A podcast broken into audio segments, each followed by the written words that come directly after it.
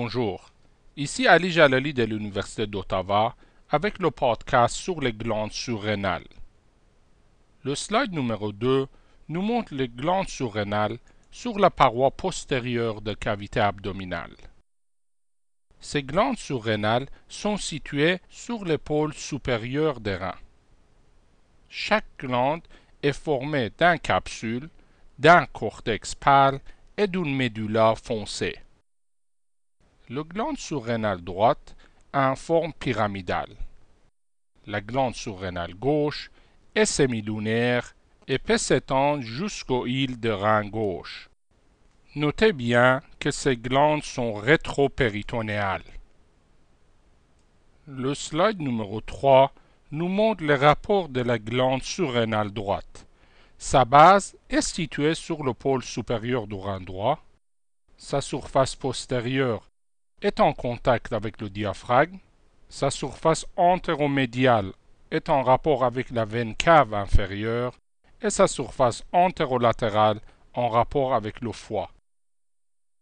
Le slide numéro 4 nous montre les rapports de la glande surrénale gauche. Sa surface latérale est concave et en rapport avec le rein gauche.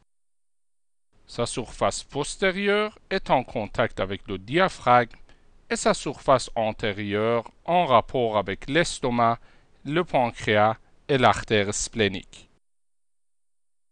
Avec le slide numéro 5, on commence notre étude de la vascularisation et de l'innervation des glandes surrénales.